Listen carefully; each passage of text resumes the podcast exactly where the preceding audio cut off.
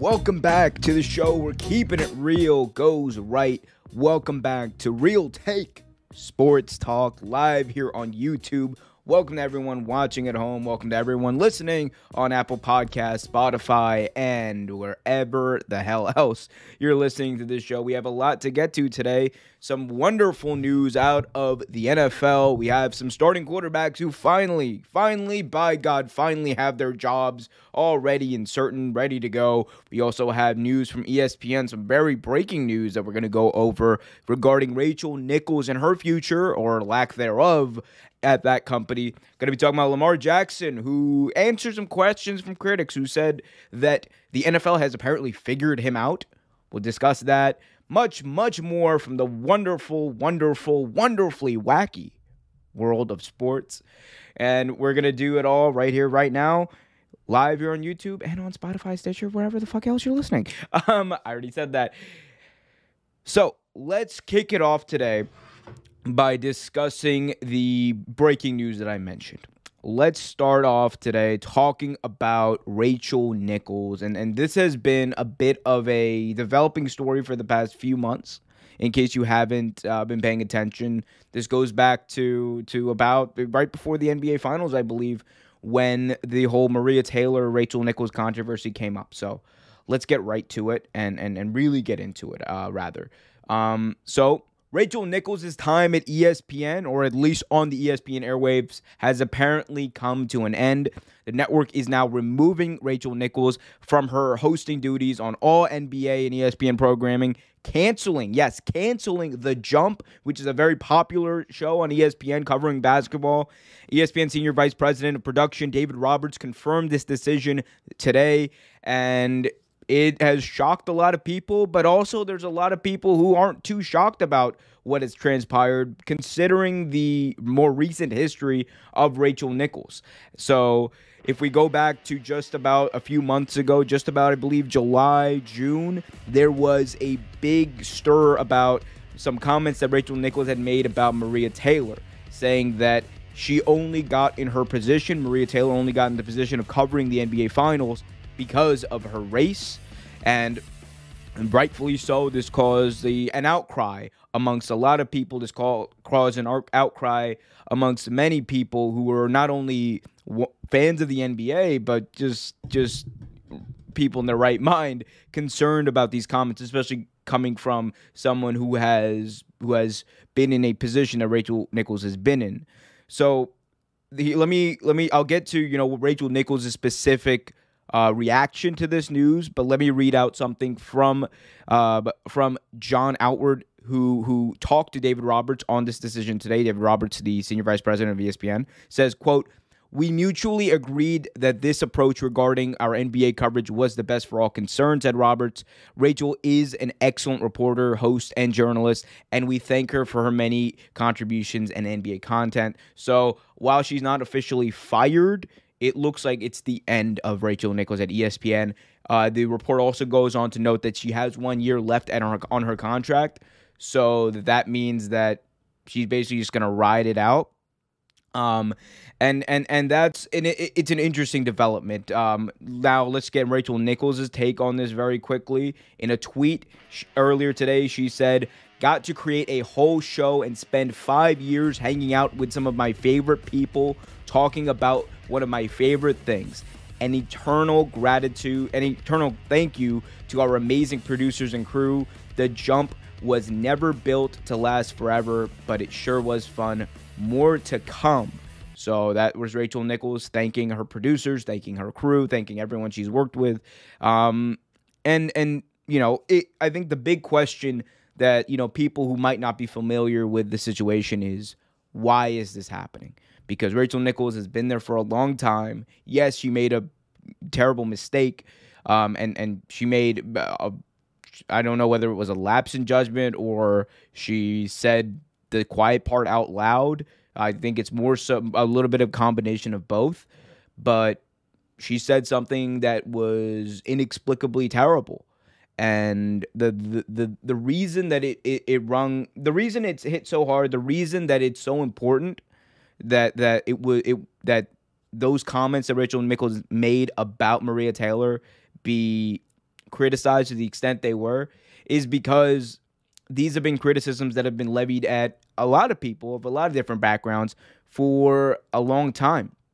That this person only got in this position not because they clawed and worked hard and overcame overcame the the barriers that were in place but because of their race it actually helped them and that is a misnomer that is a trope that has been proven to be wrong time and time again it is completely untrue so that's why it was important, I think, for people to come out against this and for ESPN to take some action. So, in look, you might be wondering, you know, why now? Why is ESPN doing this now? Because Maria Taylor, who was a great host for ESPN, she already left after the NBA Finals coverage on ESPN uh, this year. She already left. She's now at NBC Sports doing, you know, I'm assuming wonderful things. She's probably going to be doing some coverage of the of of you know hockey perhaps and and and, and Sunday night football. So we'll see what she does. But with for for the question that I have honestly is why now? Because we know that what Rachel Nichols did was terrible. We know that what she said you can't really take back. You the only thing you can do, and, and I legitimately think the only thing you can do is truly, truly seek redemption and and actually think about what you've done. Think about the the the ramifications of the comments because these are damning comments when you think about it. And you have to learn from them. And you have to know that you learn from them first. And if ESPN wants to distance themselves from Rachel Nichols to this extent, that that's fine. That's their prerogative. That's their decision. However, does it really fix the underlying problems that are at play at, at ESPN? Does it really fix the underlying problems that are at play here? I don't know. And look, it, it's hard to judge redemption. It's hard to judge whether or not a person has truly made strides to to better themselves. You know, uh, that is something that Rachel Nichols is going to have to do at her own time. But when we're talking about this, we, we can't just talk about Rachel Nichols and, and how great of an anchor she was or is and how great of a reporter she is. That's that's a given. Rachel Nichols has a 20 year long track record of being an amazing reporter, an amazing journalist, an amazing host. The Jump was one of my favorite shows on ESPN. It was honestly what honestly, it was one of the only shows where they just didn't go to outright debate all the time and they actually talked about sports in a fun way.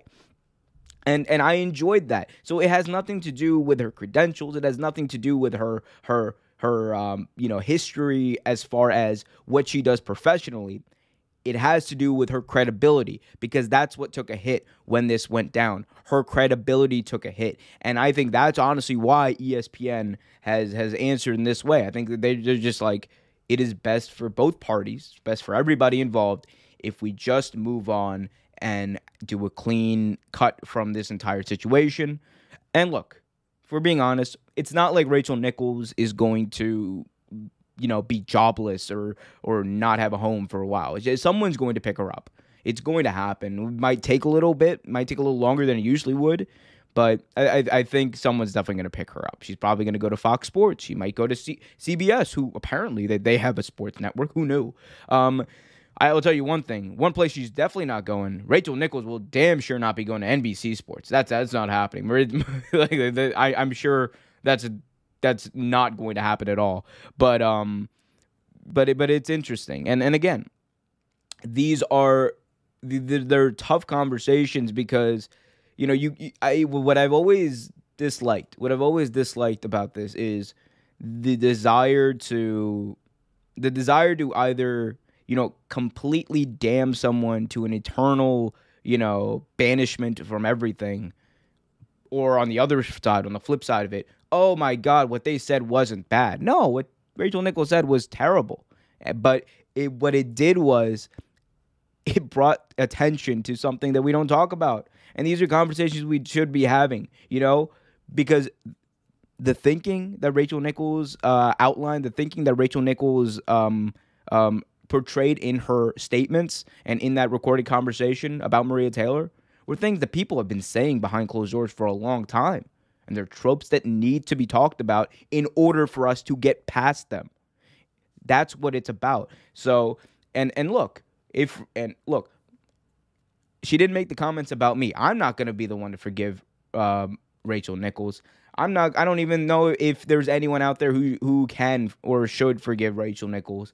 It's not about forgiveness. It truly is a personal thing with Rachel Nichols. She has to genuinely learn from what she did and learn why why those comments should not be be spoken about like that, especially when you're talking about someone like Maria Taylor who literally clawed and earned her way to her position at ESPN. It this was like it, it, they were also just wrong, like like as far as inaccurate.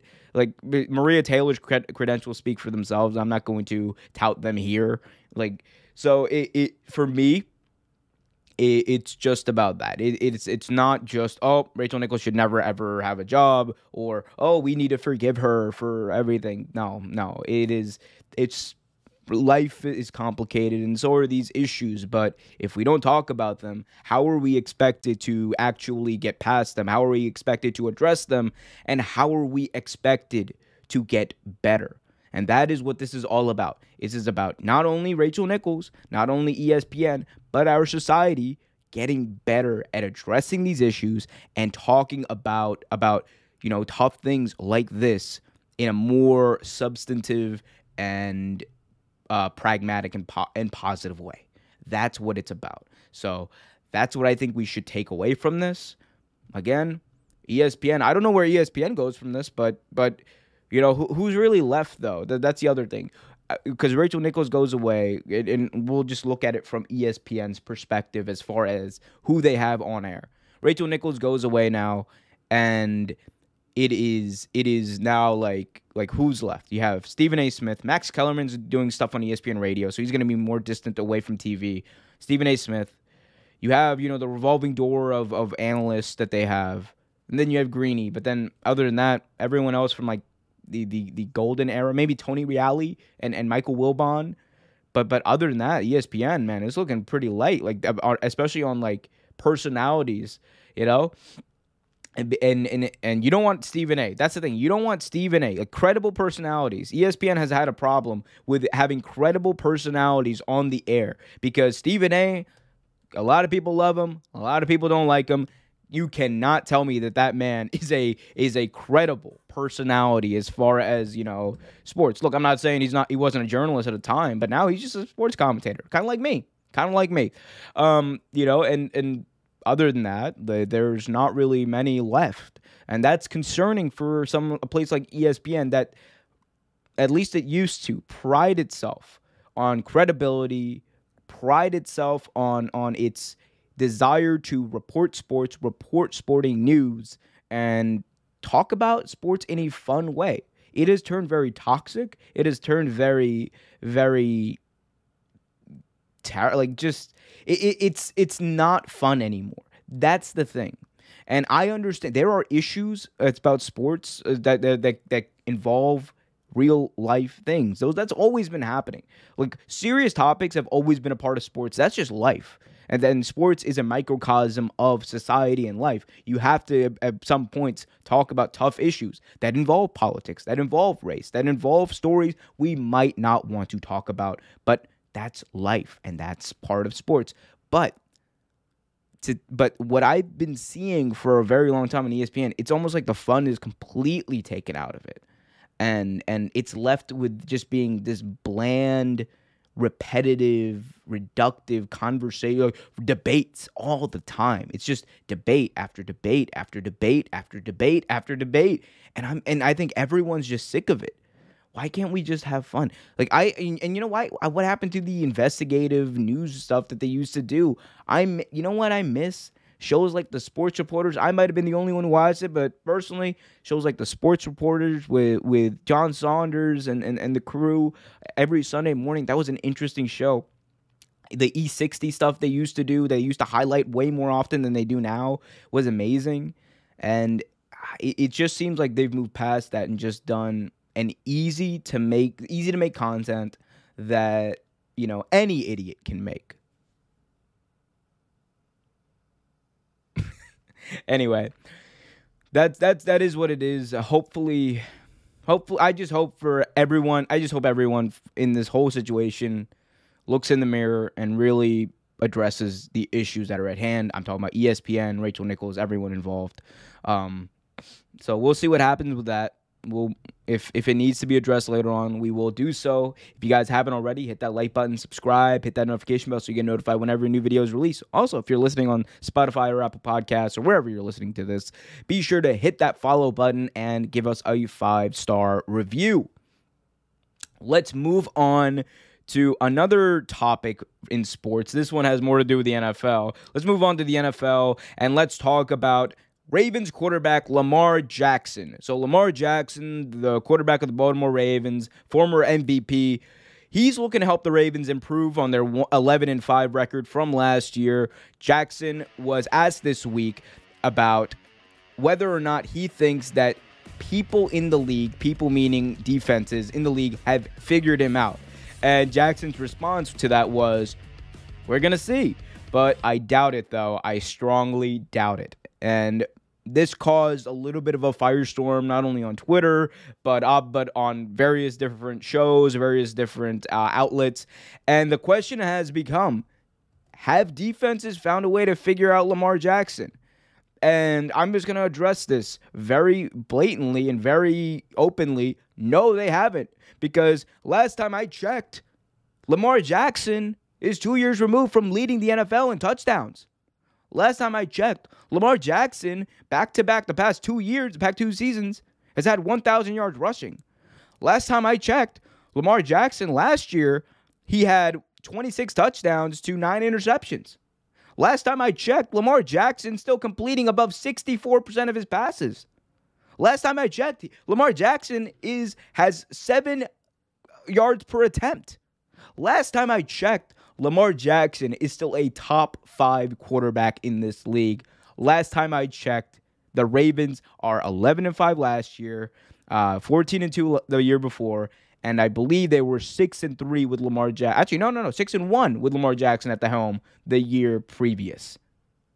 So have defenses found a way to figure out Lamar Jackson? If they have, I am not seeing any evidence of that.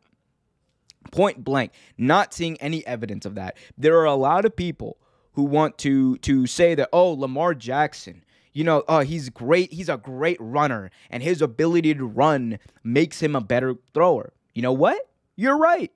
And and you're telling me you're telling me that there are that this that you're not supposed to use your abilities to help you be a better football player? Is that is that what the, some of the people are saying? Because if that's what you're saying, then why, why does why do we have quarterbacks moving outside? Why does Baker Mayfield do a lot of his plays rolling out to the left? Because he's better when he rolls out. Why why does Russell Wilson like to move around the pocket? Because he's better when he moves around the pocket. Why? Like, like I, I I never got that. Lamar Jackson is an amazing runner whose ability to throw is only scrutinized because he is such an amazing running a running quarterback. His athletic is he a better runner than he is a passer? Probably. I will say that. You know what? And you know what? And you know what? That's not a fair th- comparison to make because he might be the best running. He is the best running quarterback of all time. No disrespect to Michael Vick. It's just true. He's the best running quarterback of all time. And on top of that, for his first three years, for, for as young as he is, I believe for a quarterback who's 24 years old in age, Lamar Jackson is the most efficient quarterback for his age in NFL history. I'm talking about completion percentage, touchdown interception ratio, yards per attempt. He is the most efficient at all those categories for his age in NFL history. Yet we still talk about his his ability to throw as a question. He led the league in touchdown passes. He won the MVP. He, he led the league in touchdown interception ratio 2 years ago. Last year, he had a down year, a down year, and it was still a damn good year throwing the football.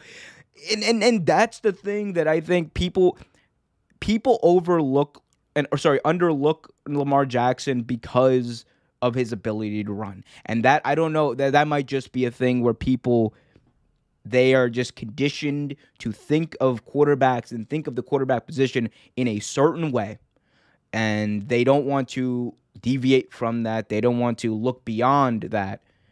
And they don't want to look beyond the the the certain way that we've been brought up to really look at quarterbacks because we've been brought up to look at quarterbacks like Peyton Manning, Tom Brady, statues in the pocket who are efficient from the pocket. Lamar Jackson, by the way, very efficient from the pocket one of the more efficient quarterbacks in the NFL from the pocket. That's just truth too. But we don't want to talk about that. We want to talk about how, oh my God, Lamar Jackson, he he can't throw the ball downfield except when he does to receivers who really aren't that good or you can't name. Outside of Hollywood Brown, name one receiver on the Ravens. Maybe Mark Andrews you can name. Because he's also okay, yeah, he has he has one of the best tight ends in the league. Outside of that, he doesn't really have anyone. And they use him perfectly. They use him perfectly. If you had a talent like Lamar Jackson and you didn't run the ball with him, you would be an idiot. You would be fired as a head coach, fired as an offensive coordinator because you're not using your best talent in the best way to use him. Lamar Jackson should be running. Lamar Jackson should be passing. Then the Ravens do a great job of f- uh, finding a way to do both and they get the most out of him. That is the job of a coach. That is a job of an offense coordinator. That is a job of a football team to make plays, to use players to the best of their ability. And for people to to to somehow warp this as, "Oh my god, because he's such a great runner, he must be a terrible passer." Completely asinine, ignorant, terrible argument. So miss me with that bullshit. Seriously, miss me with that bullshit. Because what else does he need to do? What else does Lamar Jackson need to do? What I think what do do people want to see Lamar Jackson throw for 4,000 yards and throw for 50 touchdowns? Is, is that what they want? Because if that's what you want, no, he'll he'll probably never do that. Lamar Jackson might never throw for 4,000 yards, and that's okay. You know why? Because he's going to run for a 1,000 every year too and that's fine. You know why? Because the Ravens are an offense that is predicated on holding the ball for long periods of time, holding the ball for long periods of time, running it down your throat, and and they don't need they don't need to have as many plays as other teams. They don't need to have as many uh, ability or times to throw the ball as other teams. They don't throw the ball that often because they don't need to because they're usually up and they're usually controlling the tempo of the game. That's their entire strategy. So if you just want to look at isolated stats and and and and just look at oh my god, oh he only threw for 3000 yards this year. Miss me with that. Watch the goddamn game. You want to you you want to you want to analyze football people? Watch the game. Watch this guy play. Go back and watch the Monday Night Football game against the Browns and tell me he can't throw. Go back and watch anything, any game from 2020 uh, from 2019 his MVP season. Tell me that guy can't throw. Tell me, go watch the game where he's playing Jalen Ramsey and he cuts him up. Tell me he can't throw. Fuck experts, analysts, fucking analysts don't know shit. I'm, I'm, I'm sorry. I'm sorry. That's my quarterback. That's my quarterback. I, I get defensive. I get defensive when when people bullshit me about my own quarterback because uh, because then uh, you know what the thing is. I was talking to a friend one time, and he was like, and he was trying to make the argument. This was right after Lamar Jackson's MVP season. He was trying to make the argument with me that oh man, Lamar Jackson, he's just not as good as even Kyler Murray, or he's not as good as the other running quarterback, Josh Allen. I was like, what do you mean he's not? He's like, yeah, well, look at his touchdown interception ratio. And I, I was like, Okay, look at his touchdown interception ratio from this year. And he's like, oh damn, okay, but he but his yards per attempt is is low. And I was like, really? And then I looked at the stats and I was like, oh yeah, yeah, he actually has a higher yards per attempt than Kyler Murray and Josh Allen. Silence, silence, because sometimes people don't know what they're talk where they're talking out of, but I know. And at that point, my friend, God bless him, was just talking out of his ass. But that's what people do sometimes. That's what people do. Um, let's go to the chat real quick. Um, no Lara, Lara, I believe. I'm I'm butchering that name. Says in the chat, it all depends on how Rachel Nichols handles either uh, this either. Uh, okay, I need to look at myself in the mirror, or you know, yeah, yeah, she needs to look at herself in the mirror. That's what it is. Big ticket in the chat says a lot of NFL analysis, like Steve Smith, are critical of the lack of routes of the wide receivers run. That's true too. The Ravens offense is very is kind of it's like slant and go. It's slant and go. Sometimes I But, so it's slant and go, but it also I don't think it needs to be overly complicated either. I, think, but I think they, they, can throw in some some some deep balls. They, because uh, I, I do one thing I will criticize Lamar Jackson for, and this was more so last year. In 2019, he did a great job of this. 2020, I don't know why. Maybe it was, maybe I don't know what it was. I truly truly don't know what it was. Sometimes I felt like there was a lack of of desire to just let go of the ball and throw it downfield. And it's not because he couldn't. Lamar Jackson can, and he did a few times when he needed to. But there were some times where I saw wide receivers streaking down the field, and I was like, just just unload it, unload it, cannon. And you know, maybe and look, he worked out with the the receivers last this offseason. Maybe it was also like because last year was like the COVID season. Uh, there were there were problems as far as getting people together for training camp and and and you know, getting routes together or getting some chemistry. So maybe that was it. So we'll see what happens this year. Big Ticket in the chat also says Lamar is the truth. You speak the truth. God damn right I do. And the truth is, you're selling yourself short if you're not subscribed to the channel, hitting that notification bell, and hitting that like button to, so as many people as possible can see this video. So let's move on, everyone, and talk about let's move on and talk about college football, something we don't talk about too often. Whoops. Ooh. We messed up there. Let's talk about college football though. There is a merger in the works, and I talked about it on a video earlier today. There's a merger in the works. There's a merger that has apparently been completed. The commissioners of the Big Ten, the Pac 12, and the ACC made it official this week, announcing an alliance between the three leagues, but they offered little as far as concrete plans for the future. Instead, the group announced that the alliance uh, was a handshake agreement with a unanimous support from all members.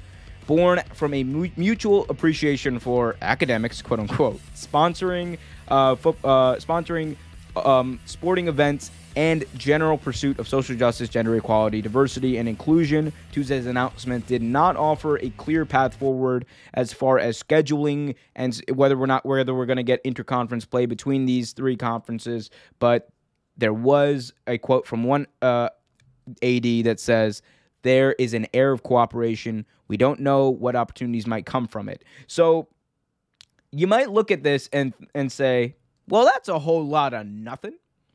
And on some level, you are correct. It, it does sound like a whole lot of nothing, but the the let me just get down to the reason why that these conferences kind of came together in the manner that they did and made this announcement at least.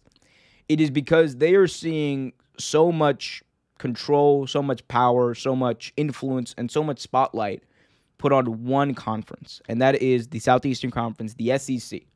And the what triggered this really was the defection of both Texas and Oklahoma from the Pac-10 or from the Pac-12 to the SEC. They're going to be going over there. Those are two huge schools, two historic schools that are now leaving their own conferences in pursuit of more money, more credibility, higher competition in the SEC. And we already know about the SEC bias because the SEC is put on a pedestal more so than any other team. They have an advantage in recruiting, or any other conference. They have an advantage in, with recruiting. They have an advantage with getting bigger uh, deals because there is such a spotlight and so, and so much clout in the SEC, and there's so much. There's over the years they've built that up to where there's just they're an unstoppable machine. Really, every year there's at least two teams, two from the SEC that are in the college football football playoff, and there's only four spots. So that's why the, the, this alliance was announced. That's why that these three conferences are going forward in the way they are. You might be asking yourself, what could a partnership look like? And honestly, I'm not sure about the details, but one thing I think you can definitely expect, maybe not next year, but two, three years down the line, you could definitely expect interconference play.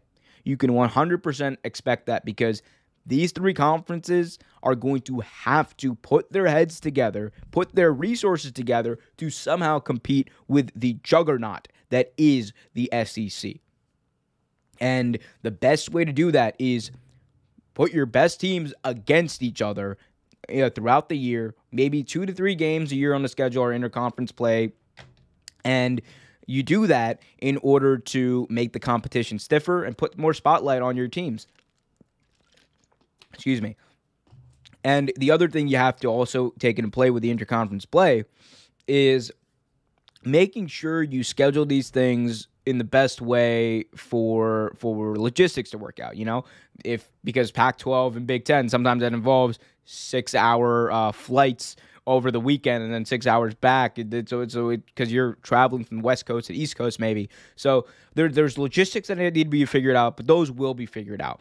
Those 100% will be figured out, and that's the biggest crucial aspect of this that needs to be addressed early on rather because you need if you're if you're the Big 10 and, and the Pac-12 and the ACC before Texas and Oklahoma leave you want to have already had some interconference game played so that by the time that they're already gone by 2025 you have you have this level of of credibility at least built up between these three conferences that some of your teams are elevated to the level of an SEC or at least, you know, on somewhat of an equal playing field. And and that's what this is all about. Getting getting making sure that they are able to maintain a level of respectability and credibility comparatively to the SEC. Um, as far as what this might mean for college football, I think this is this is necessary. This is necessary, and look, it might set set a trend because there's a lot of conferences in college football that never get a chance at, at stuff like this. Like you might, I if I'm like the Mountain West Conference, if I'm all these other conferences, dude, combine like let's let's go. You need you if you want to compete with even these conferences right now, you have to be thinking about this right now because those conferences are always overlooked. So maybe this starts a trend of conferences pooling their resources together. Maybe we see mergers happening out of this because this is not an all out merger. This is more of an alliance, is the, the quote from the report that I read. But it's necessary. It's necessary because if they just allow this to happen and allow the SEC to just consolidate more and more talent, more and more resources, more and more clout, more and more credibility, over over time these conferences were just going to fade out and Pac-12 wasn't going to become anything better than you know like the, the the Mountain West you know? And then that's that's i know that sounds weird to say but that's just true. Um so this is necessary. This had to happen and it had to happen in a way that that made sure that this like that made sure that the the resources were pooled quickly so it's it's a huge announcement by the way it is huge for college football and it, it honestly might have saved some of these teams, some of these conferences from who knows. Like like look, they the, the Pac-12 lost two huge schools, two huge schools. That is that is that is huge for them to to to lose uh, those teams, and over time they weren't getting that better. They were not getting that better. Um, over time, Big Ten was also losing some schools. You know, who knows what, what would happen to Notre Dame? after more stuff is consolidated in the SEC? Would they have to become a part of it? And you know, we might even see uh, a bit of a, we might see Notre Dame go over to the ACC full time. We know they tried that on a trial basis last year, so there, there's a lot to come out of this. I think o- over the next year or two, we're going to see this develop into a much larger uh, picture, into a much larger uh, scenario. So excited to see and hear about that because it honestly needed to happen. You couldn't allow the SEC because it was just going to become the SEC champion, you know, wins the national title, which I don't think anyone wants to see, Out, unless you unless you live outside of you know the southeast region of America. If you do that, if you live there, then you're perfectly fine with that, you know. But it'll never be Georgia. E- even if that's the case, it'll never be Georgia because Georgia they can't win. They can't win. They they they always choke. Um, let's move on, everybody, and talk about what are we talking about next? Ooh, quarterbacks, the NFL. We love that. We love that. Let me drink my water real quick. In the meantime, hit that like button, guys. Subscribe and hit that notification bell so you get notified whenever a new video is released. Ooh, the lighting is better. All right, so let's move on and talk about the Jacksonville Jaguars. Let's move on and talk about the number one overall pick, Trevor Lawrence. It seems like a formality, but Urban Meyer has officially announced that Trevor Lawrence, the number one overall pick in the 2021 NFL Draft, will be the starting quarterback to start the season for the Jacksonville Jaguars. Meyer made a, bit of a story last week when he said that there was an open competition between Lawrence and incumbent mustachioed starter Gardner Minshew. That is not the case anymore. Lawrence this preseason has gone 20 of 32 for 184 yards and no touchdowns, but also has not thrown an interception. And this speaks to something that we already kind of knew, and that is that this was Trevor Lawrence's job to lose, and he really didn't do anything to lose it. That's that was always it. It was if Trevor Lawrence struggled mightily in the preseason and in training camp, maybe they would have started with Minshew to start off the season, give him a few weeks to kind of get more acclimated to the offense, more acclimated to the NFL system. Doesn't seem to be the case. It looks like he's good enough in training camp to start right away, or good, or at least not bad enough to not start right away. And look, it was I think it was a formality. The thing the only reason Urban Meyer announced that there was a quote open competition is because you know, he maybe he wanted to bring the better best out in both of these quarterbacks because Gardner Minshew is also a good quarterback that we'll talk about more in depth later. But I think now the bigger question becomes now that we know he's a starter is what can we expect from Trevor Lawrence? And there's a lot riding on him. The Jacksonville Jaguars went 1 and 15 last year. This is not a good football team. And they believe that Trevor Lawrence is the answer to a lot of their problems, at least over the next few years. And the truth is, he might be.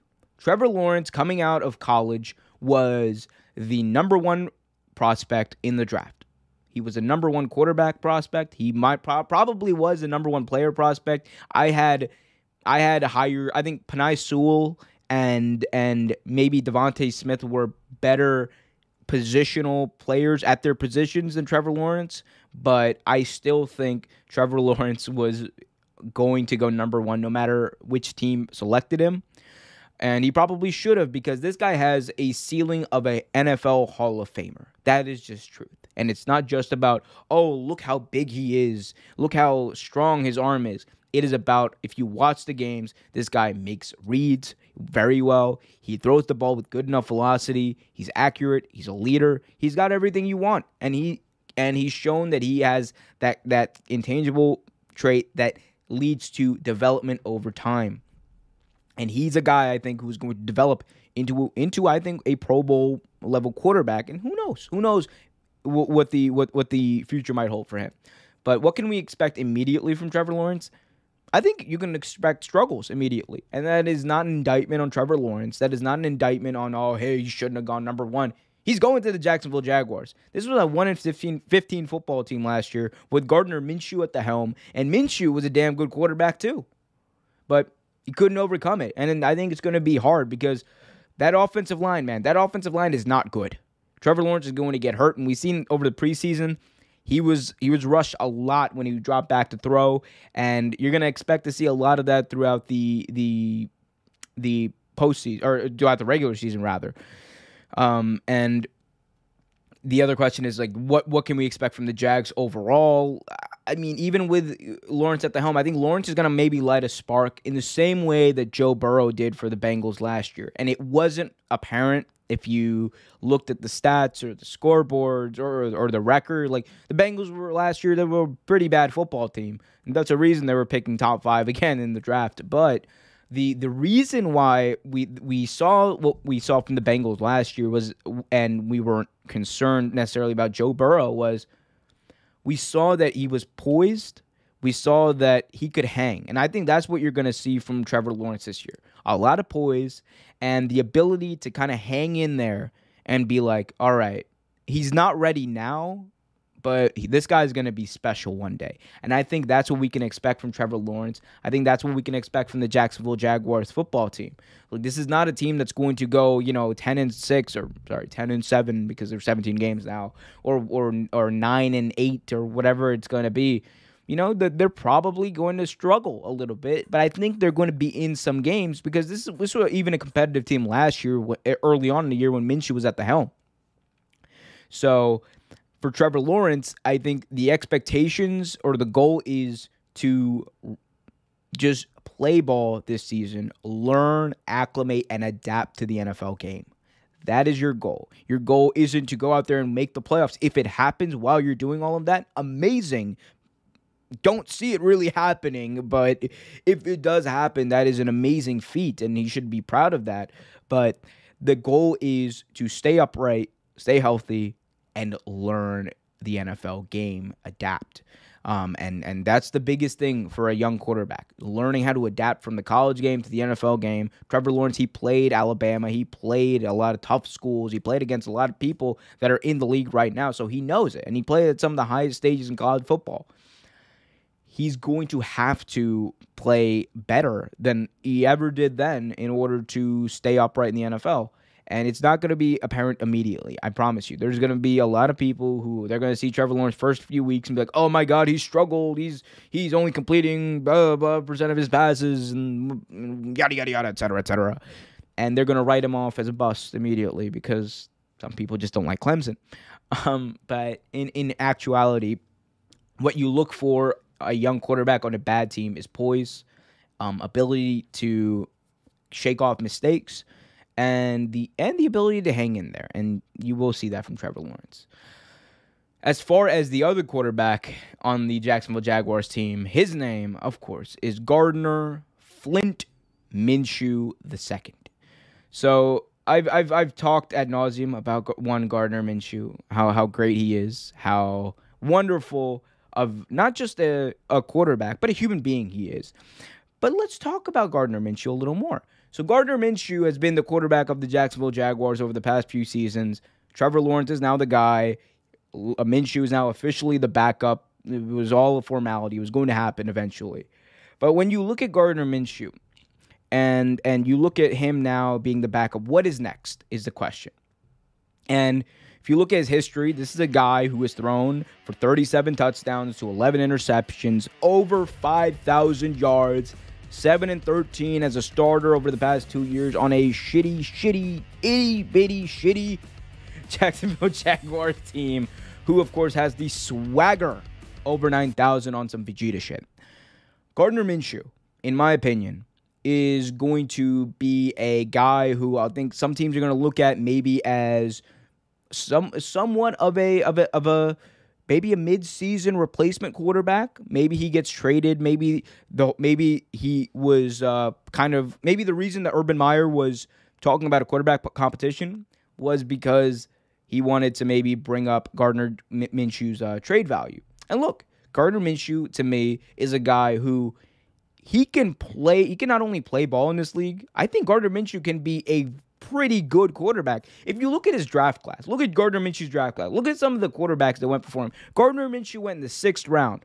And some of the quarter, two of the quarterbacks that went before him who were first round picks were Dwayne Haskins, who is trying to be a backup in Pittsburgh right now, and Daniel Jones, who we'll talk about later on in the show, who didn't have his fifth year option picked up. And it's not even close. Gardner Minshew is m- much better than both of those quarterbacks. Confirmed. Take it to the bank. That is truth, gospel, definitely. But so he's he's like arguably the best quarterback from his draft class. Um, I, I can't think of the other guy who was who who was picked before him, but but but Gardner Minshew is one of is you know he he's better than a lot of the quarterbacks that went before him. He has been able to show that he can he can he doesn't make mistakes. That's the thing. And I know that's a bit of a of a oh well, you know, the quarter, quarterback position you can't just not make mistakes. You have to also oh Kyler Murray. Kyler Murray was probably a better player than Gardner Minshew, from being honest. But rookie season, Gardner Minshew had a better year. That's just truth. Look at the stats. Um, but no, no, no. Gardner Minshew is is a he does a lot of things that you want these young quarterbacks who are developing to do. Not turn the ball over, make the most out of a play, and make plays running outside the pocket when it all breaks down. That's what he has done for the Jacksonville Jaguars. He's been able to steady the ship at many times when it wasn't really steadyable. That's not even a word, but you know what I mean. Um, he's got the leadership intangibles. Like the players loved him. Talk to the players from Jacksonville Jaguars over the past few years. They loved playing for Gardner Minshew. The fans loved Gardner Minshew. You know, the, the mustache became a meme, but it was truth. And and, and it showed you this charisma, this swagger that, that you kind of need when you when you, when you're a leading quarterback and you're trying to be the guy. You know, and the Jacksonville Jaguars were in a situation where they had to pick Trevor Lawrence. I, if I was a GM and I love Gardner Minshew, I would have picked Trevor Lawrence. like that, you just have to. So moving forward, I think there there still are some teams that I think have quarterback questions that could have their problems alleviated with Minshew at the helm. You know, if you are, let's say, for example, a team like, um, a team like the Colts, who we, we saw Carson Wentz return to practice, very late practice. We don't know if he's going to be ready for Week One. Is that a place he could go to? You know, if uh, if things don't work out in New York, how fitting would it be that Gardner Minshew maybe gets traded to New York and he goes to the Giants and he outplays, which he likely will, Daniel Jones, you know? So so there there's many places I, I think he's he could go and give value. Carolina Panthers don't don't uh, scratch them out either. Carolina Panthers could be a landing spot for him if Sam Darnold doesn't work out. The Broncos, are you fine with Teddy Bridgewater being your starting quarterback? Because I think Gardner Minshew can do a lot of stuff Teddy Bridgewater can do and is honestly better at it and more efficient at it and more accurate at it. So maybe that's a place. So there's a I think the NFL the NFL would be doing itself a disservice. Teams would be doing themselves a disservice if they didn't at least make a call to inquire about Minshew because he's a locker room guy, he's a football guy, and he's just good. He's just damn good. I don't get it. I never got it. I never got why teams didn't didn't go after Minshew uh, even more than they did. Like it was he he's just he's good. He's just that damn good. Um, you know what else is that damn good? This channel. If I'm if I can't say so myself. And if you agree with me, be sure to hit that like button, subscribe, hit that notification bell so you get notified whenever a new video is released. We have daily videos on not just sports, not just wrestling, but everything you can think about. I don't know. I messed that line up. Ah, I do that. It's whatever. Um, but we got we, I got a bunch of great videos coming out. If you want early access to some awesome documentary videos I'm working on, you can hit up patreon.com forward slash real take sports. Join the $5 a month or above club. You also get access to exclusive live shows um, after Real Take Russell Talk. So you'll get that and much more uh, that is in the works, that is happening. You also get to help out uh, with us, help us create this content, help me create this content, and uh, uh, you know, just just contribute to the show, and you'll get a thank you from me every week. Um, so let's move on though and talk about um, not the NFL, not the NCAA, but let's talk about the NBA. We're going back to the NBA, and I don't know what's going on. There's oh, seems to be a lot of negative news concerning the NBA as of late. But them's the breaks. Them's the breaks, and we got to report them. So this was interesting. Nerlens Noel is suing, yes, suing Clutch Sports and the agent, the favorite, very famous super agent, Rich Paul. So let's talk about it. Let's move forward to the NBA, where the New York Knicks center, Nerlens Noel, is going after one of the most powerful agents in the NBA in Rich Paul. This week, Noel filed a lawsuit against agent Rich Paul and Clutch Sports, claiming that he lost $58 million in salary while, a, while as a client of Paul's from 2017 through 2020. Noel claims that uh, Paul was in breach of contract, breach of um, du- fiduciary duty, and, and neglectful of Noel, his client at the time. Uh, Noel took action after Clutch Sports recently filed a grievance with the National Basketball Players Association, claiming that Noel had hadn't paid a two hundred thousand dollar bill uh, in commission on the previous one year contract with the Knicks. So there's a bit of a history between the two parties that play here. Um, for those of you who don't know, Rich Paul is an NBA super agent. Some of his most notable clients are people like John Wall, uh, Anthony Davis, Ben Simmons, and of course, most notably, LeBron James. That was like his big first big client. So there's a lot to talk about here, and and these this is when sports this is a this is a unfun side of sports, the very sad side of sports that people don't want to talk about, the, the where money gets held up and and, and whatnot. So th- th- there's a lot to talk about here. Uh, first of all, I just want to address this. Um, initially, what do I make of all of this? Initially, it, it, it seems like Noel is claiming that while he was an agent, well, uh, while he was a client of Rich Paul when he had a great season. He had a season with the Mavs where he averaged 10 points, 7 assists, or uh, 7 rebounds, um, you know, and a block a game. Like like not not elite, but very good and worth a big contract. Now, Noel um who was represented by uh, an older or another agent before said claims that he had received an extension offer from the Mavericks in 2013 um, on a four or or not in 2013, but he had received after that season with the Mavericks, he had received an offer four years, 70 million dollars, and Paul allegedly pitched Noel as a client by saying he was a quote 100 million dollar man and could receive a max offer if he became Paul, uh, Paul's client. So Noel then hired Paul and subsequently rejected the Mavericks offer, instead signing the 4.1 million dollar qualifying offer to become a free agent the following summer. So Rich Paul essentially kind of uh, persuaded Nerlens Noel to bet on himself to become a 100 million dollars like max contract player the next year.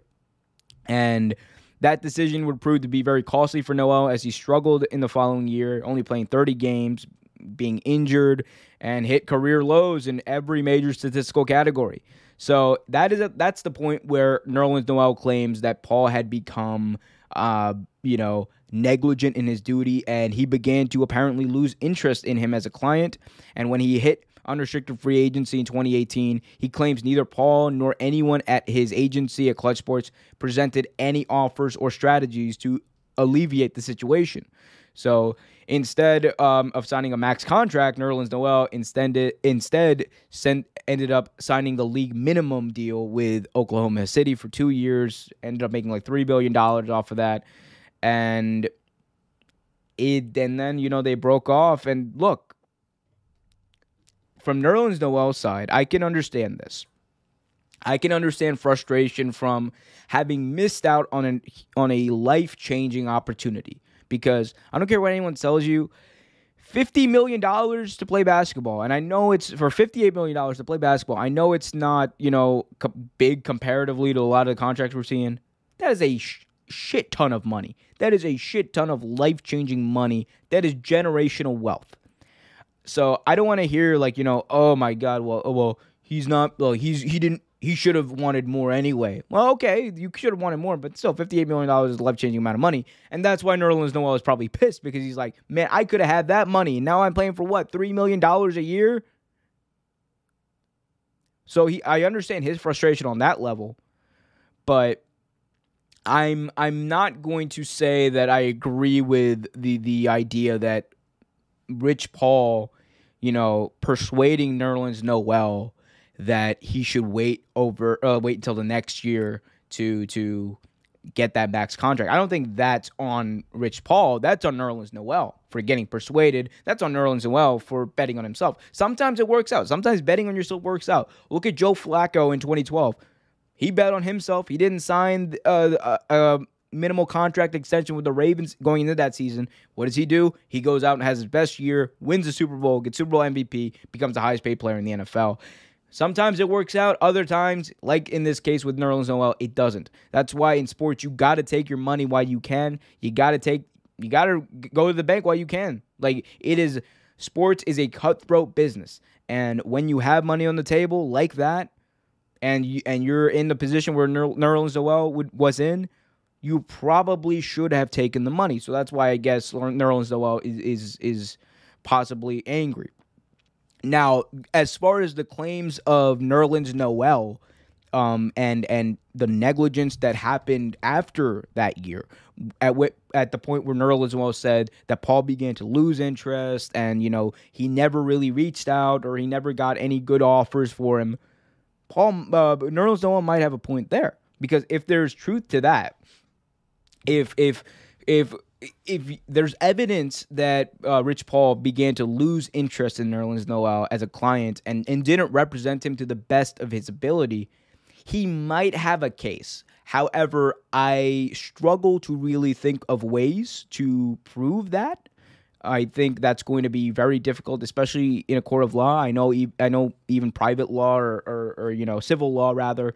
There's there's a little more bend to the rules. There's a there's less burden, but even that, I, I struggle to see how you can prove that there was a lack of interest, unless you can prove that you know Nerlens Noel reached out at many points and never got a response back. Maybe, but I'm not sure what the evidence is. I'm sure that'll come out over time. Um, so if that's the case, then Nerlens Noel does have a point. But at the end of the day, I do think for a large portion of this it's on Nerlens Noel for betting on himself. That's the that's the breaks. Them's the breaks, kid, as as as someone once said.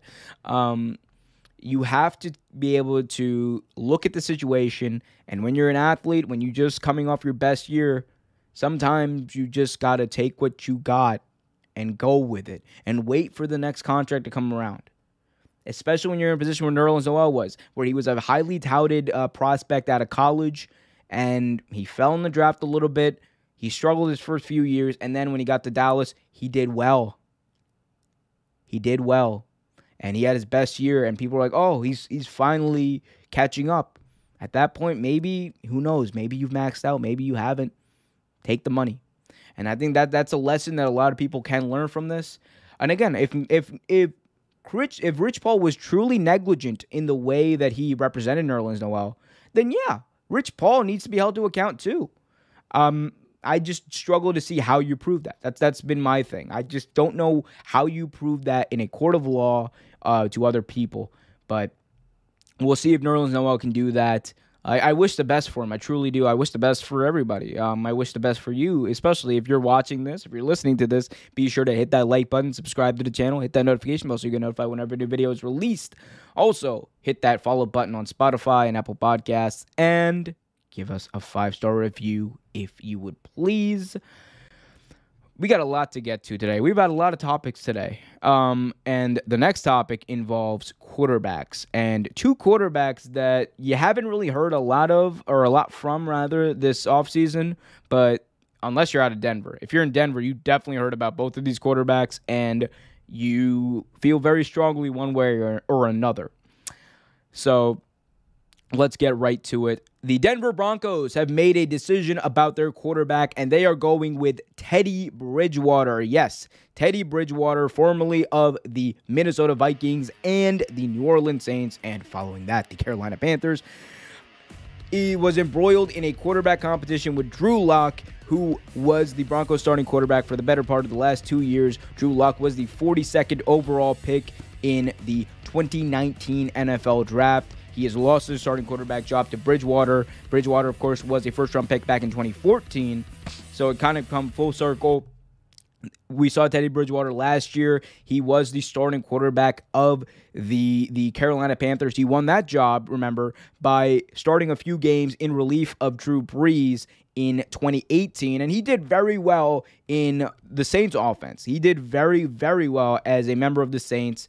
Uh, he had I think I think you can say honestly his best season because he had a great winning percentage, nine touchdowns, two interceptions, completed 67% of his passes as a member of the Saints. In Carolina, the team was struggled. It was a very average to below average team, if we're being honest. 15 touchdowns, 11 interceptions, still completed damn near 70% of his passes, but nothing spectacular. Nothing spectacular. Good enough to prove that he can still play, but not good enough to prove that he can be a franchise guy. And I think that's the, the, the question.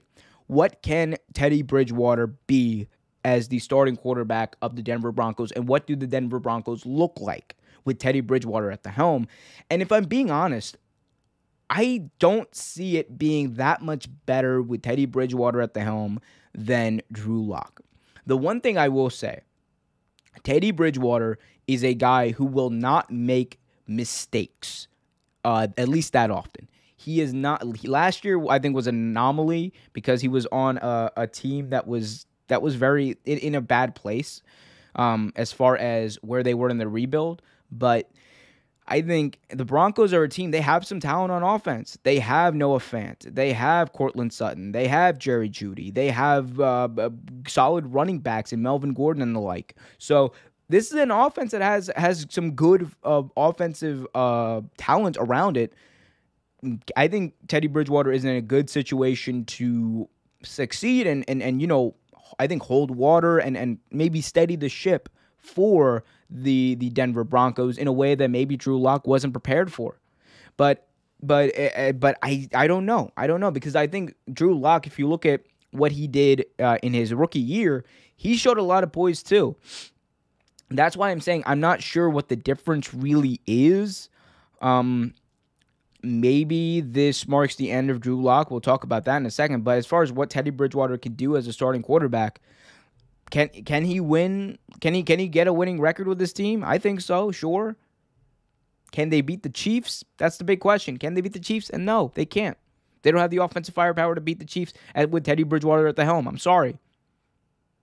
They have a better chance if they trade for someone. I don't know, like Gardner Minshew. Genuinely, I think Gardner Minshew puts them in a much better spot. Um, but does Teddy Bridgewater do that? No, because Teddy Bridgewater, sorry to say, he, his arm not the best. I think Drew Lock is actually better in a better position to do that uh, than Teddy Bridgewater is. But Teddy Bridgewater apparently was was doing very well in training camp. And again, if the goal for the Denver Broncos this year is to just be solid and okay, go nine and eight, go ten and seven, Sure, I think Teddy Bridgewater can do that. We can go 500. We can go right around there, maybe. But he's not the long term answer. That's just in my eyes. I don't think Teddy Bridgewater is a long term answer for this team. Could he prove me wrong? Absolutely. I hope he does. I love Teddy Bridgewater. But looking at what I've seen, looking at what I know about about Teddy Bridgewater and this team, I just don't think it's a good fit. Um, so we'll see what happens with that. As far as Drew Lock goes. So Drew Lock, this is an interesting situation. Teddy Bridgewater is now the starting quarterback in Denver. Drew Lock, 42nd overall pick back in 2019. He is now relegated to the bench. What does this mean for him? And could it mean the end? Um, the answer to that is probably the fact that they were willing to give Teddy Bridgewater the starting job probably means that give in the offseason, whether or not Teddy Bridgewater does well, they're going to be looking for another quarterback in, in this offseason, whether it's through the draft, whether it's through free agency, a trade, regardless. They're probably moving on from Drew Lock. And that is barring, you know, Teddy Bridgewater either getting benched or injured and Drew Lock coming in and just lighting it up.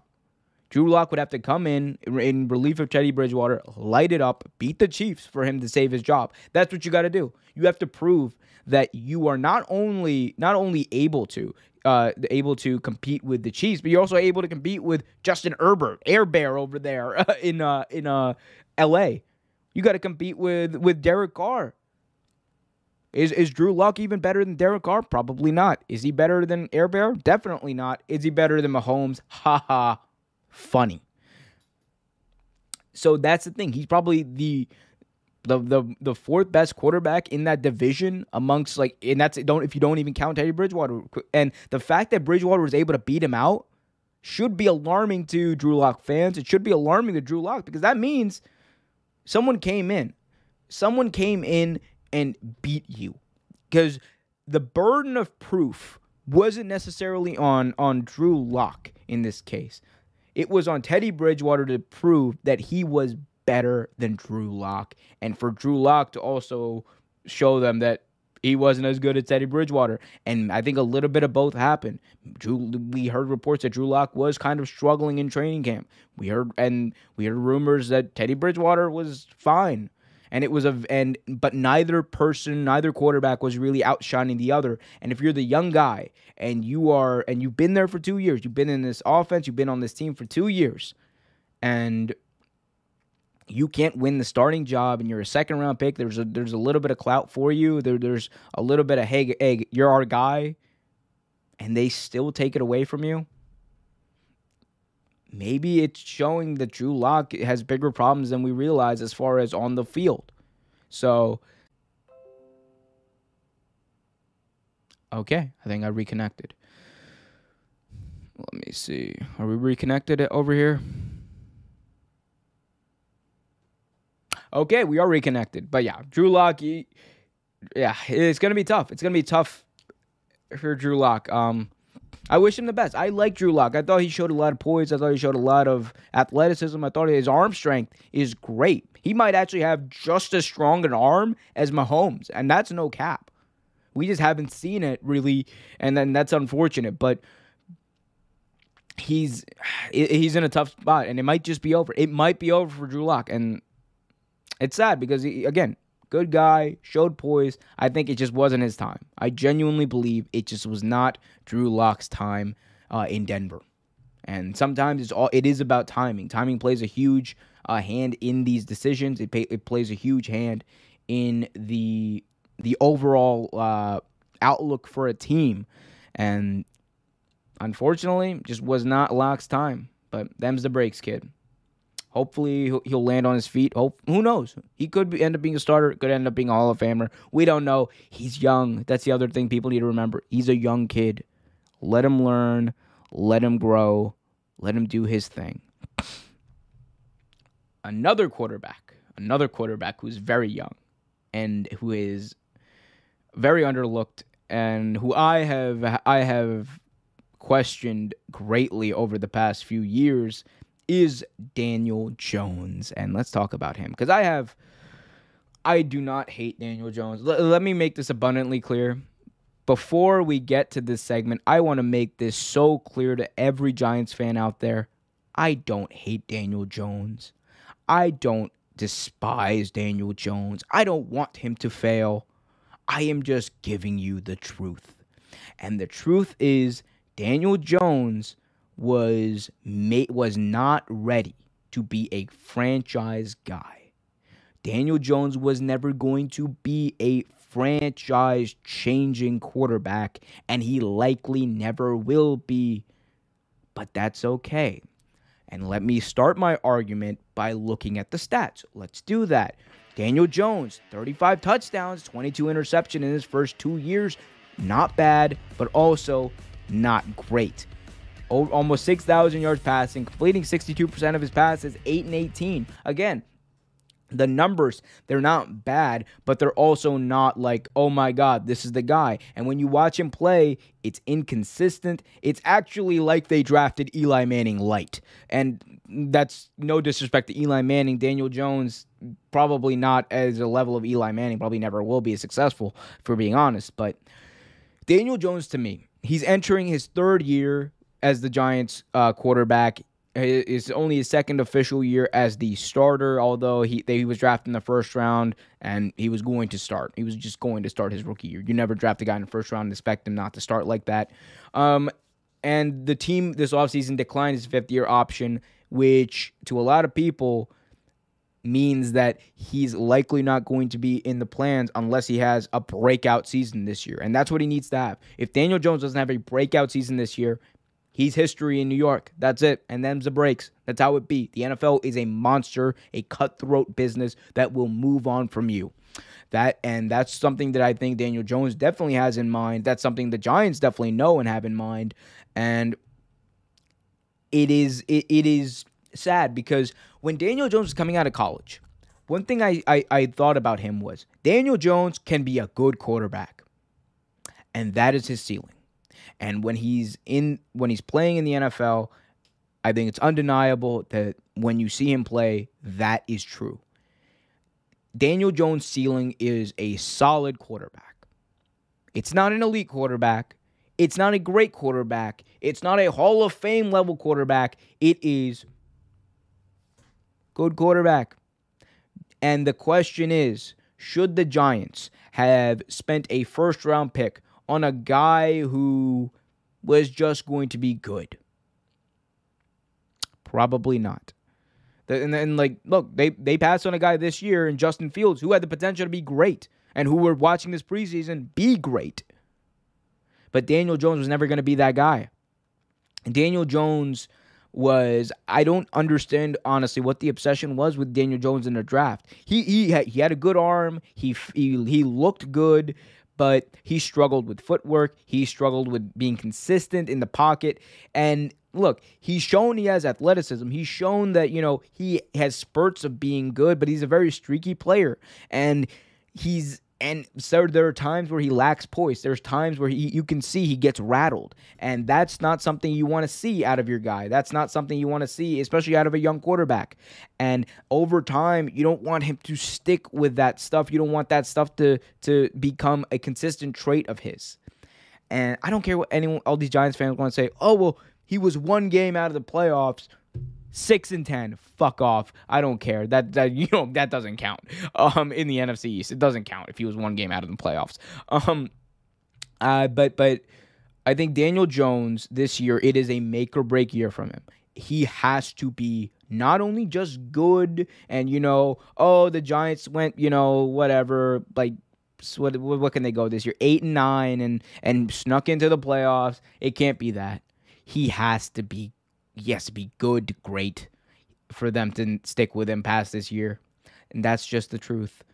And I know Giants fans don't want to hear it. I know Johnny probably doesn't want to hear it, but that is the truth because a few years ago, they bet on a guy whose ceiling was solid instead of building around and waiting for the guy whose ceiling was great, which is probably the way they should have done it. They should not have de- drafted Daniel Jones at least as high as they did I think Daniel Jones was a second to third round talent, honestly, because he's a prospect. He was always a prospect. And what I will say about him that he has shown is he has shown that he can play. This is not about, oh, Daniel Jones can't play the game of football. Of course he can. Of course he can. He's thrown 35 touchdowns, 22 picks, and, and over almost 6,000 yards in two years. He can play football. It was never about that. It's about whether or not he can be great, whether or not he can be the franchise guy and carry the Giants, and you just don't see it. It's not happening. And unless it happens this year, guys, I'm sorry, Daniel Jones is not going to be a New York Giant. And they're going to move on. They're going to hopefully, if they're smart, move on and get Rattler. Get one of these other quarterbacks that are coming out next year. Trade for somebody else who who can make that team better. I just hope, I hope for the sake of Daniel Jones, he has a breakout year. He has to have a Pro Bowl year. He has to prove that he is a franchise guy. And if he doesn't, it's over. And the Giants and Dave Gettleman and everyone who, who, who picked Daniel Jones in the first round and was like, "Oh my God, we found the guy," and and let's rally around the guy. They're gonna be proven wrong. And it's sad because the saddest part is Daniel Jones never should have been in this position to begin with. He never should have been a first round pick. Because it, and, and I'm and it's not an indictment on Jones, it's an indictment on some of these people who evaluate talent. They put people in positions they're not ready for, or they put people in positions uh, thinking they know everything, thinking that the, these GMs they think they know everything about how to observe talent. Yet half the people in every draft end up being busts. It's a crapshoot. Be honest with yourselves. It's a crapshoot sometimes. And sometimes you like a player. If they liked Daniel Jones and that was it, I'm fine with that. And if you if they want to stick with Daniel Jones because they like him, cool. That's fine. It's not a smart football move if you can get someone who's better and who has the ability over time to be better. It's not smart, but it's fine. And if it gets you in the position and, and, and it gets you in a position where you can win a Super Bowl, sure. I just don't see it happening. Sorry. I like Daniel Jones. I like Daniel Jones. And he's not a bust. Let me make that abundantly clear. I don't think he's a bust because I I and, and it's easy to say it because he he can play football. I if the term bust mean he can't play football and he never should have been in the league, then he's definitely not a bust. If the term bust means he should have been a franchise quarterback by now, then he probably is. But I, I don't know. It depends on your definition of what a bust is, right? That, that that's what it depends on. I, I I'm not gonna I'm not to speak on that right now. Anyway, what I will speak on is this channel and how great it is and how much I love giving you guys content. Therefore, you should show me some love, just a little bit of love. Hit that like button, subscribe, and hit that notification bell so you get notified whenever a new video is released. Let's move on. Actually, let's stick with the NFL and stick with quarterbacks. Oh, big surprise there. And talk about, excuse me. Ooh, had two there. Excuse me. and talk about the Saints quarterback competition that is heating up between Jameis Winston and Taysom Hill. So let's talk about it now as I pull up my my cheat sheet here. Um, so Jameis Winston could not have made a stronger case to become the starting quarterback of the New Orleans Saints after his performance on Monday Night Football this past week. Winston completed 9 of 10 passes for 123 yards, two deep touchdown throws that ended up in the spectacular hands of Marquez Callaway against the Jacksonville Jaguars. Um, so that he showed a lot of poise here. Saints head coach Sean Payton, though, did decline to comment on whether he had made an official announcement uh, on the starting quarterback on who that's going to be. He did say that he would probably make a decision um, by the next preseason game. So we have this week to kind of see where that's going to go. For what it's worth, Taysom Hill, he finished the game 11 of 20 passing for 138 yards, no turnovers, no rushing attempts, though. He and it's also worth to know for Taysom Hill, he's kind of got a little bit of credibility as far as being a starter in this offense, specifically because in relief of Drew Brees last year, he went three and one as a starting quarterback, four touchdowns, two picks, 72% of his passes were completed. He completed 72% of his passes, threw for 928 yards, 450 yards rushing on the ground, and eight rushing touchdowns. So very dynamic player in Taysom Hill. And I know a lot of people immediately, immediately want to go and say, Jameis Winston, he won the starting quarterback job on in that one quarter, and, and he and he should be the starting quarterback. And what I will say to that is Jameis Winston had one good quarter of preseason football against the Jacksonville Jaguars with his wide receiver making great catches. Yes, that's true.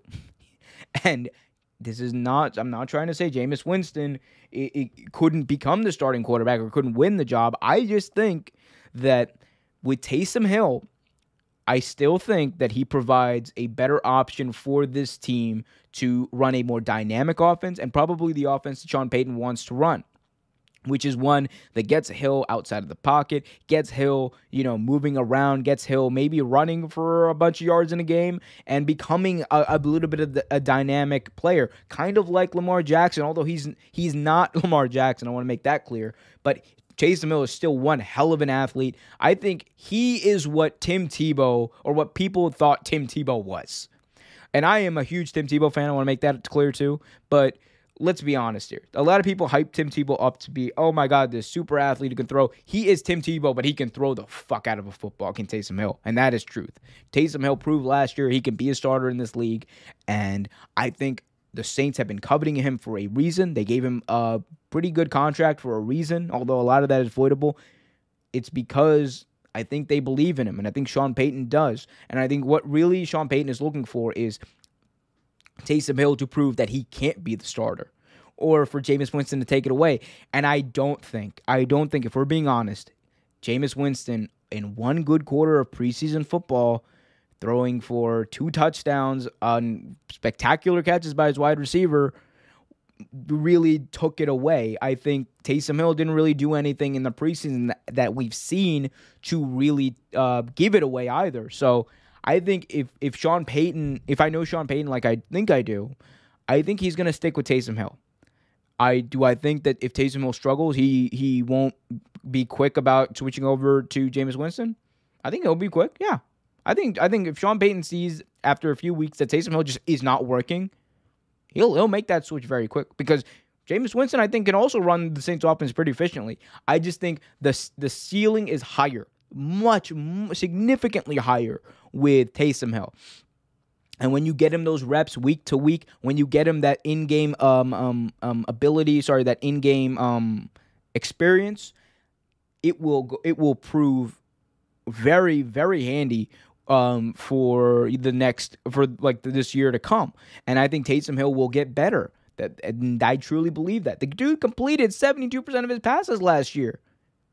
Went went three and one as a starter, threw a 450 yards rushing and eight rushing touchdowns.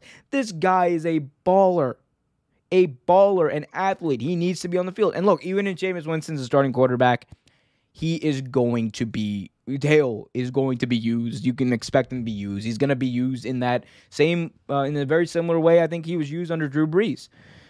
But I think there is a lot. There are a lot of people out there who are looking at one quarter preseason football and amplifying it and and making it. You know, oh my God, this is the only thing that's ever happened in this entire quarterback competition. Like like acting like there hasn't been, you know, an entire training camp that has gone by and acting like there isn't, you know, a, a any backstory at all or any um body of work for Taysom Hill at all. Except he's had a body of work. He's been in this offense for the past like 4 years.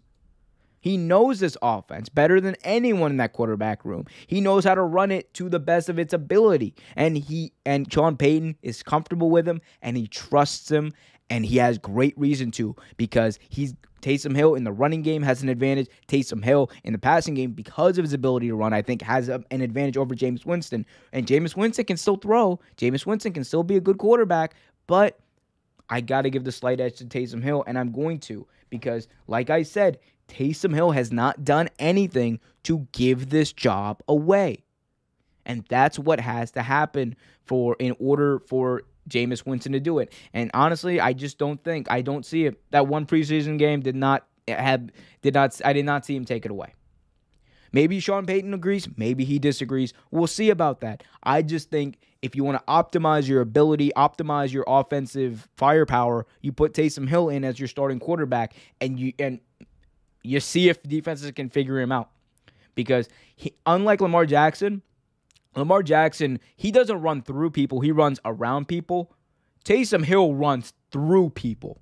He is a hard hitting, like H back, old style quarterback. He will run right up the middle and get you that first down, baby. Like and and he'll and he'll run and he's much and he's one of the one of the fastest quarterbacks in the NFL today. He can throw the ball and it might not look great every time, but it's efficient. It's very efficient. Look at what he did last year. That is all I will say about that. Look at what he did last year on this team. So we'll see about that. We'll see how well Taysom Hill and, and, and, and Jameis Winston do in practice this week because this is going to be a very important week, I think, in practice to prove who is going to end up being that starting quarterback um, going into next week. In case you guys haven't already, please, please hit that like button, subscribe, hit that notification bell so you get notified whenever a new video is released. Um, I want to kind of switch gears. This is the last official topic that we have for today, and then we're probably going to. I'll, I'll take some questions in the chat if you guys have any. Otherwise, we'll probably end it. Um, but oh, let me one more thing. Sorry about that. I'm I'm my own producer and hosting this alone. I I I should be paid way more than I am. I'm not paid for this at all. Um, but I could be if you go on patreon.com forward slash real take sports to support this wonderful show and all the wonderful work that we do and all the wonderful content we put out every single day, every single week. I'm adding another show starting in September on the first Sunday of the NFL. We're doing Real Take Football Talk live Sunday morning, September uh, I think it's the 12th or the 11th, either one gonna be gonna be live there and telling talking to you guys about the NFL, about the games, and going over every single game and, and, and the matchups and some of the keys behind those matchups. So if you want to help out and and help me feel better about doing that, hit up patreon.com forward slash real take sports. And you can also get some exclusive content in the future and access to our exclusive post show for Real Take Wrestle Talk on Tuesdays by hitting up patreon.com forward slash Real Take Sports and joining the $5 a month or above tier. So check that out. Be sure to do that. Um, and worst case, if you can't do that, understood. Hit that like button. Five stars on Apple Podcast would also be much, much, much appreciated. I am just chilling out everything today. Another another set of people who are shilling out, it would seem, are uh, Bleacher Report. So this was interesting. Bleacher Report released their quarterback rankings. They they ranked all the starting quarterbacks in the NFL, uh, one to thirty-two, and some of the results were very very peculiar, and some of them were spot on. I'll I'll give them that, but uh, mostly peculiar here. So. Let, let's just go from 1 to 32. Number 1, they have Patrick Mahomes. Following that, at two, they have Tom Brady, three, Aaron Rodgers, four, Russell Wilson, five, Josh Allen, six, Lamar Jackson, seven, Matt Ryan. So let's just take and let's just take a look at that right here. That top ten from Patrick Mahomes to Kyler Murray. One thing that stands out to me immediately, Aaron Rodgers not being number two. That immediately stands out to me. I understand Patrick Mahomes being number one. I would probably agree with that. And I love the stuff that Aaron Rodgers does.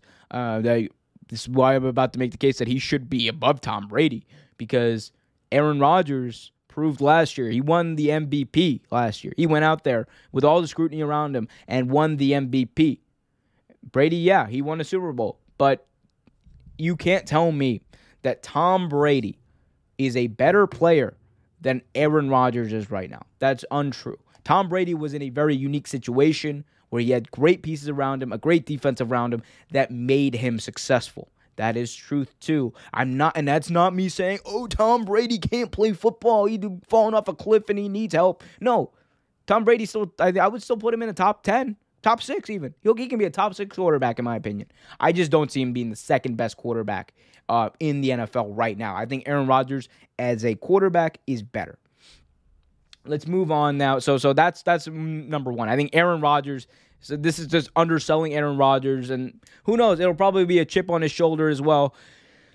No, let's move on here, and then we move on to number four through. Uh, let's do look at four through eight because that's very interesting to me in the, in the order they have these people at. So they have Russell Wilson, then Josh Allen, then Lamar Jackson, Matt Ryan, and Dak Prescott.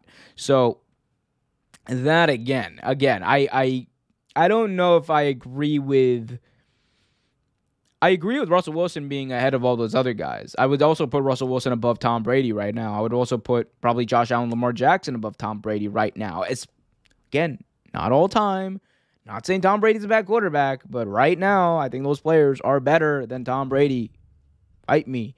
Um, so that's where I so I would probably put Tom Brady around six and move everyone up basically. That that that that would be me. Uh, and then you get to Matt Ryan, Dak Prescott, and Ryan Tannehill.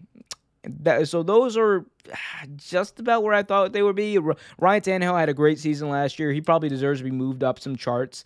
Um, do I think he's a he's the tenth best quarterback in the league? By the way, I want to make it clear there are the, the NFL is loaded with quarterback talent. They're all almost all of these quarterbacks on this list are extremely talented. So just make that clear.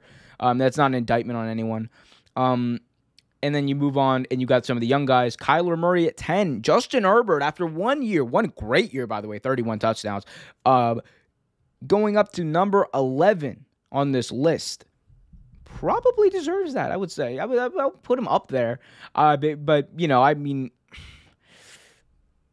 yeah, I don't know if I. I don't know. It's just me reacting to this. I'm just, I'm just, yeah, I don't know. I wouldn't have.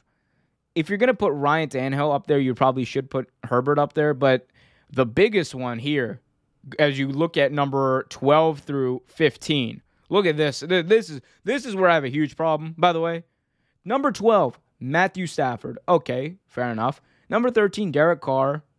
Fair enough. I'm sure, maybe a little lower.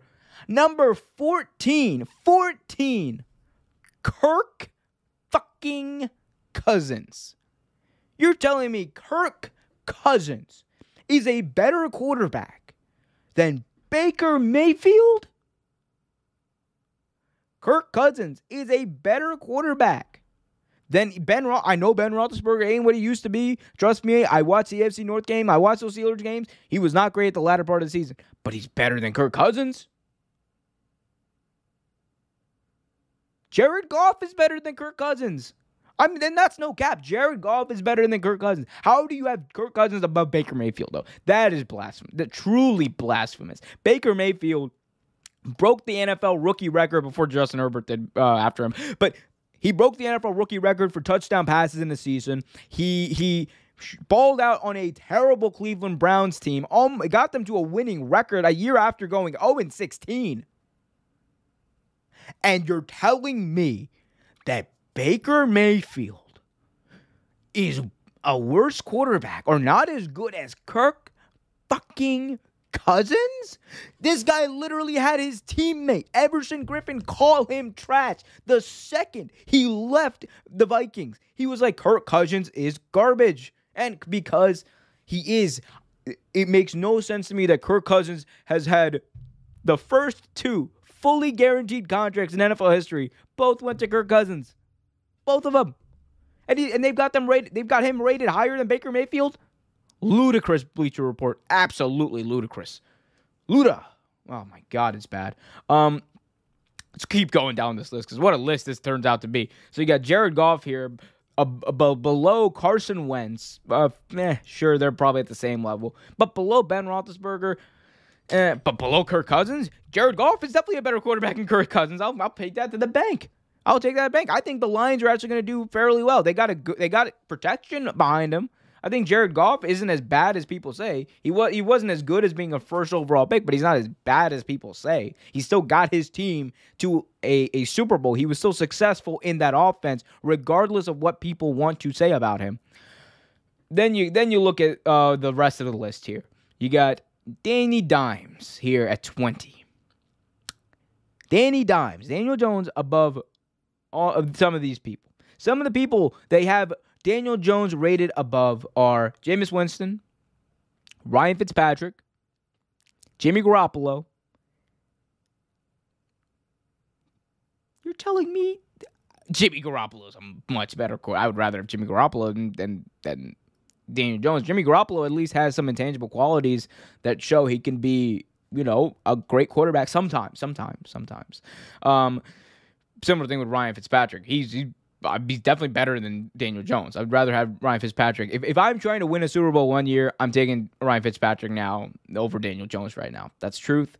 Um, and then you you round out uh, someone who fell really low in this is is uh, Sam Darnold. Sam Darnold fell all the way down to 27th. They have him below Andy Dalton, Cam Newton, uh, Jimmy G. And you know what? He didn't really do much on the Jets to prove it, but I think Sam Darnold is going to prove a lot of people wrong as a member of the Carolina Panthers this year. Um, this is real funny too. They, uh, we talked about the the quarterback situation between the uh, Denver Broncos and how it was very even, and neither quarterback really took it. So that was peculiar. Bleacher Report has both Drew Lock and Teddy Bridgewater rated 29. That's why I have two 29s up there because they did. They have Drew Lock and Teddy Bridgewater both rated at 29. They couldn't even pick them. Um, but yeah, probably about right. Zach Wilson is not as good as Jalen Hurts. I'm sorry. I know that kid's got a cannon, but he's not as good, and he's on a terrible team. Sorry, not as good. That's cap. Also, lost in all of this at number 28, Tua Tua Tagovailoa. I love Tua. Last year, though, there were some things that, that were that were apparent about uh, his his. I don't know whether it was lack of desire to throw the ball downfield, and maybe maybe he. I know he doesn't have the strongest arm, but the there were some times where he would just throw it and it would look off, and he would just go into the dirt, and it would be short passes, and and you were concerned about it. So th- that's something that Tua needs to to really remedy this year in order to move up. I don't. I think 28 Again, young quarterback. We'll see what he does this year. But the biggest things that stood out to me, the two biggest things that stood out to me that I'm mad about, Kirk Cousins being the 14th best quarterback in in the NFL. Kirk Cousins, at best, should be like 20. Put him in between Ryan Fitzpatrick and Cam Newton. That's where Kirk Cousins is. Kirk Cousins is probably the the 23rd, 24th best quarterback in the league in a very talented NFL.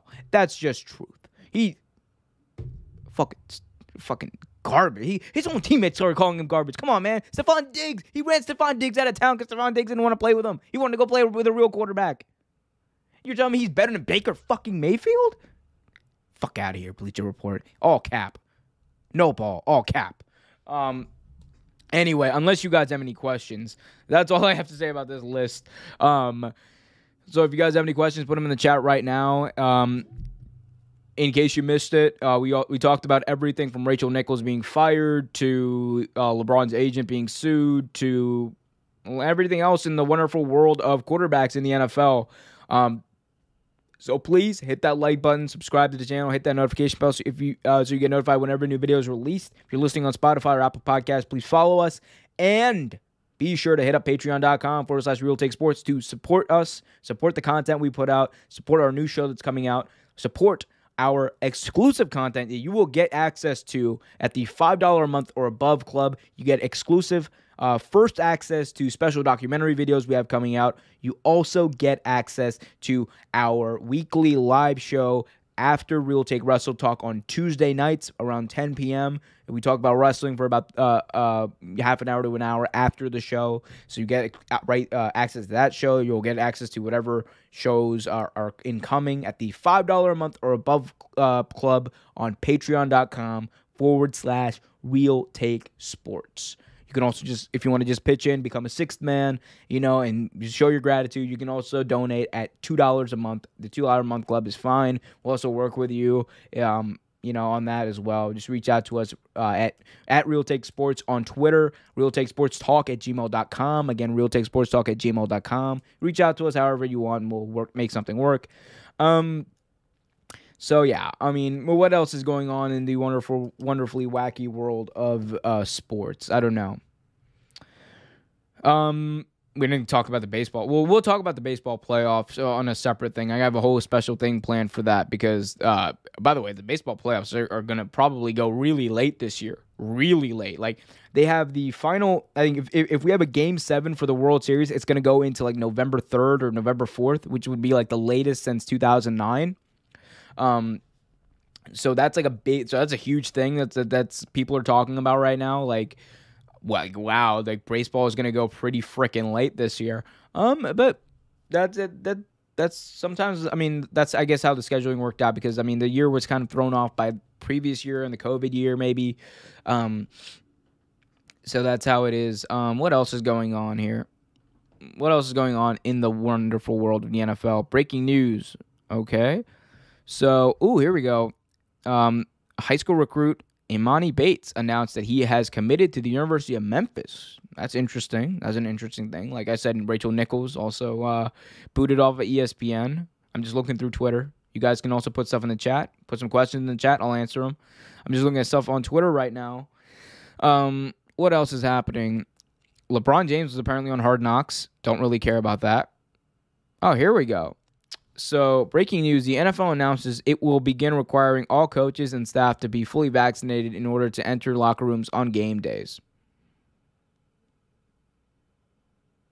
Yeah. Take the fucking shot. That's all I got to say. Take the fucking shot. Unless you like unless like you have a condition where you literally cannot take the shot, just take the fucking shot.